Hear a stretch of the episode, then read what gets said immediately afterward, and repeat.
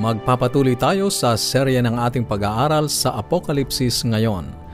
Sa ikalawang bahagi na may pamagat, ang anak na lalaki. Ngunit bago yan ay inaanyayahan kitang muli na makipag-ugnayan sa amin kung ikaw ay may mga katanungan o anuman ang nais mong iparating sa amin. Mag-text o tumawag sa ating mga numero 0915-571-9957, 0915-571-9957 at sa Smart 0920-207-7861, 0920-207-7861.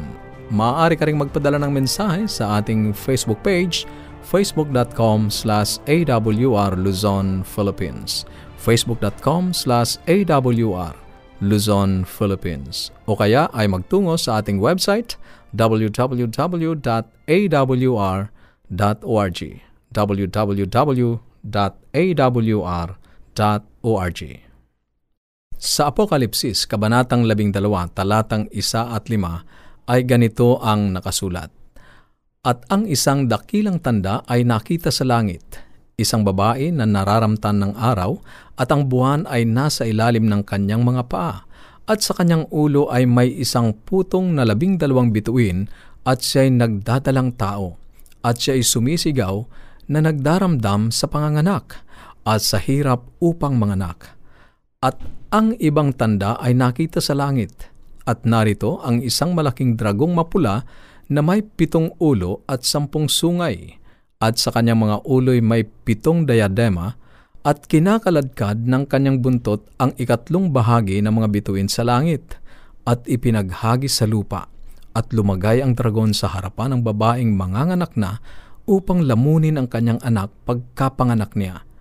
At siya'y nanganak ng isang anak na lalaki na maghahari na may panghampas na bakal sa lahat ng mga bansa at ang kanyang anak ay inagaw na dinala hanggang sa Diyos at hanggang sa kanyang luklukan. Sa huling pag-aaral, hinayaan nating ang Biblia ay bigyang kahulugan ang sarili sa paghahambing ng kasulatan sa kapwa kasulatan. Natuklasan natin na ang dragon ay sumisimbolo kay Satanas. At ang dahilan kung bakit may masasamang nangyayari sa mabubuting tao ay sapagkat ang dragon ay naglunsad ng pakikibaka sa mga nagnanais na maging tapat sa Diyos. Ngunit ang mas malaki, malalim na katanungan ay, bakit pinapayagan ng Diyos ang dragon na atakihin ang kanyang bayan? At upang sagutin ang tanong na yan, kailangang maunawaan natin ang dalawang karagdagang mga tauhan o karakter sa propesiya ng Apokalipsis, Kabanatang 12. At yun ay ang anak na lalaki at ang babae. Gagamitin din natin ang parehong susi sa anak na lalaki. May ilang pagkalito sa kung sino ang anak na lalaki. Ngunit kung hahayaan nating ang Biblia ang magsalita sa kanyang sarili, ito ay magiging maliwanag na parang kristal Sino nga ba ang anak na lalaki na binabanggit sa propesiya? Ang sagot ay walang iba kundi si Heso Kristo. Alalahanin ang ating unang susi, na si Jesus ang laging sentro ng propesiya. Ngayon, hayaan nating patunayan yan ng Biblia. Sa sipi na binasa sa talatang 4 at 5, inihayag ang apat na palatandaang nagpapakilala na ang anak na lalaki ay si Heso Kristo. Ang unang palatandaang nagpapakilala ay siya ay magiging isang anak, isang anak na lalaki. Bakit sinabi niyang ang anak ay magiging isang anak na lalaki? Sa ilang kadahilanan. Para bang nais ng Diyos na idiin ang pagiging lalaki ng binhi ng babae ito ay upang ipahiwatig na hindi lamang siya basta isang anak, bagkos siya ay ang anak ng Diyos. At si Jesus ay tiyak na lalaki. Kaya ang palatandaang nagpapakilala ay akma sa kanya. Ang ikalawang palatandaang tumutukoy ay nasa talatang apat. At lumagay ang dragon sa harapan ng babaeng manganganak na upang lamunin ang kanyang anak pagkapanganak niya Alalahaning ang dragon ay si Satanas. Ngunit si Satanas ay bihirang lumitaw na siyang demonyo mismo.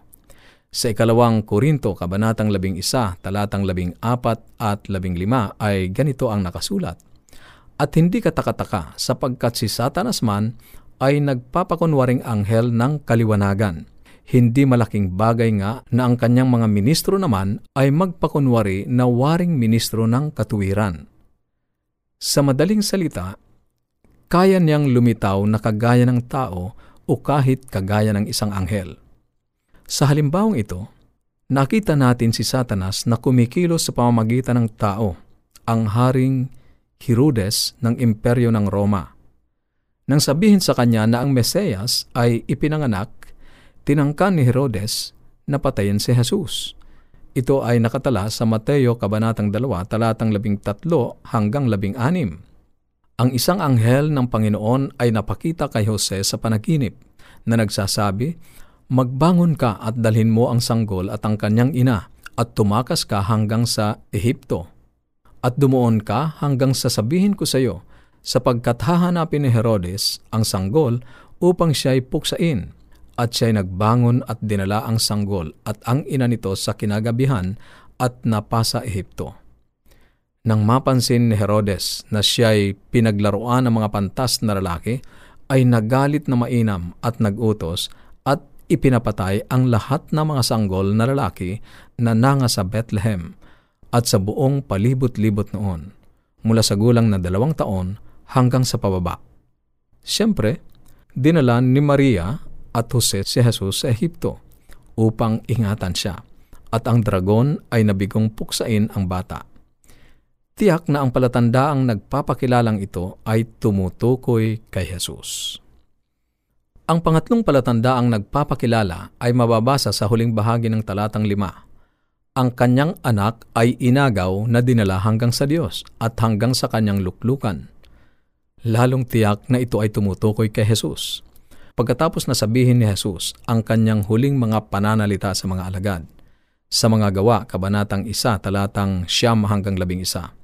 Ganitong nakasulat, nang siya'y tinitingnan nila ay dinala siya sa itaas. Narito may dalawang lalaking nangakatayo sa tabi nila na may puting damit, na nangagsabi naman, Kayong mga lalaking taga Galilea, bakit kayo'y nangakatayong tumitingin sa langit? Itong si Jesus na tinanggap sa langit mula sa inyo ay paparitong gaya rin ng inyong nakitang pagparoon niya sa langit.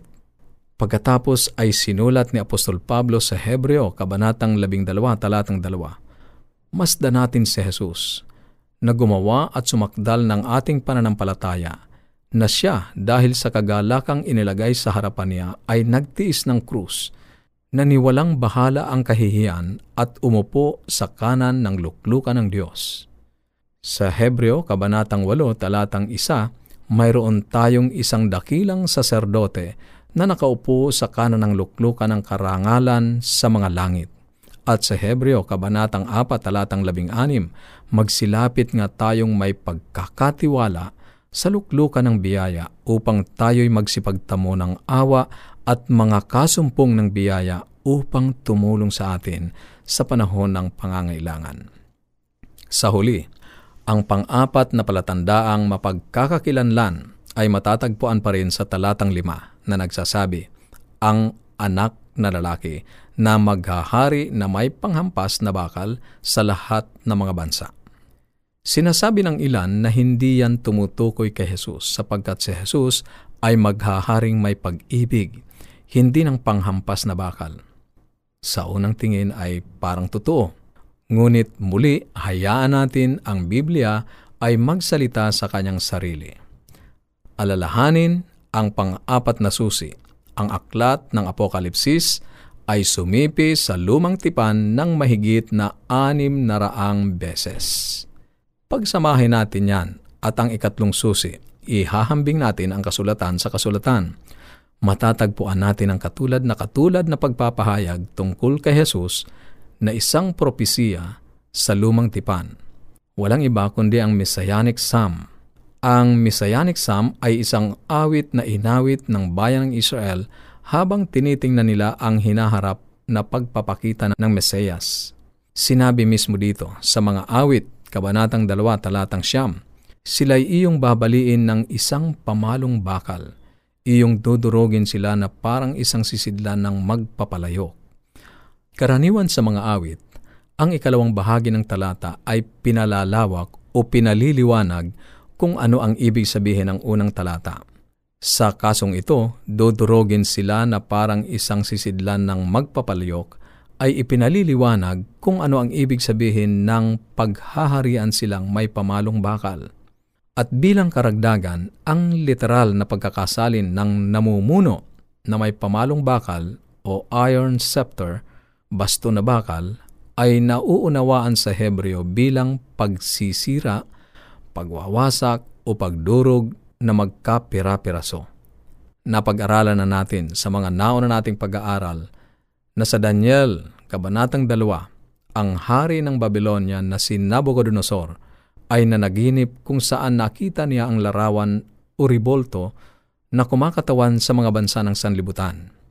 Si Jesus ay sinisimbuluhan ng bato na darating at dudurog sa larawan o ribolto Winasak ito hanggang sa magkapira-piraso at ang bato mismo ay ang kaharian ng Diyos na sasakop sa buong mundo at mananatiling walang hanggan.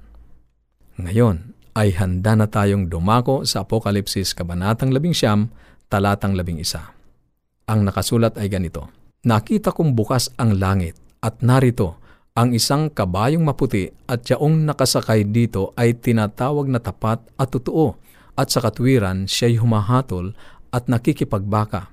Sa talatang labing tatlo, ang kaniyang pangalan ay tinatawag na ang verbo ng Diyos.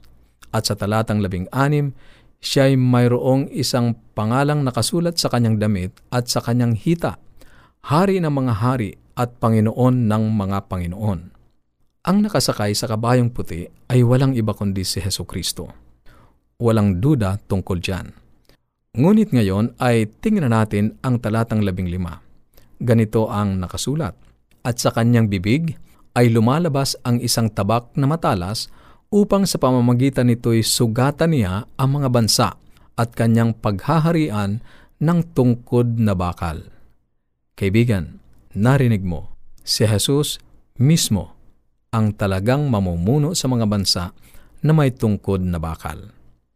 Ang buong kwento ng Ebanghelyo ay nakaimpake sa maikli na propesiyang ito sa unang limang talata ng Apokalipsis, Kabanatang 12. Ang babae ay manganganak ng lalaki na makakatakas sa kamatayan sa kanyang pagkasanggol upang mamatay para sa atin bilang tao. Siya ay aakyat sa trono ng Diyos sa langit upang ialok sa atin ang kaloob na biyaya upang magkaroon tayo ng buhay na walang hanggan sa bagong langit at bagong lupa.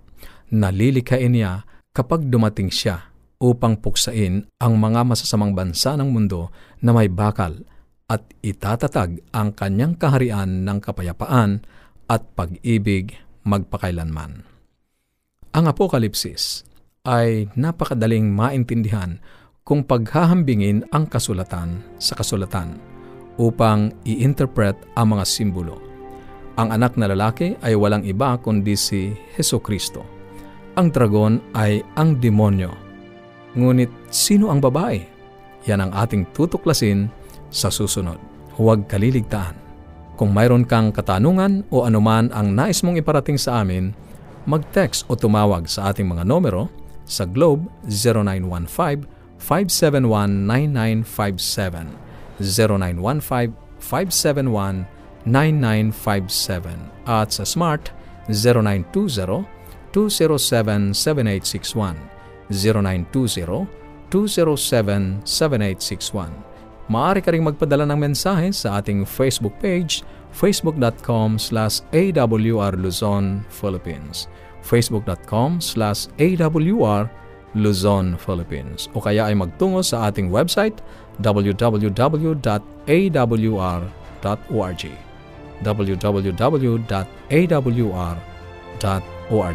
Hanggang sa muli.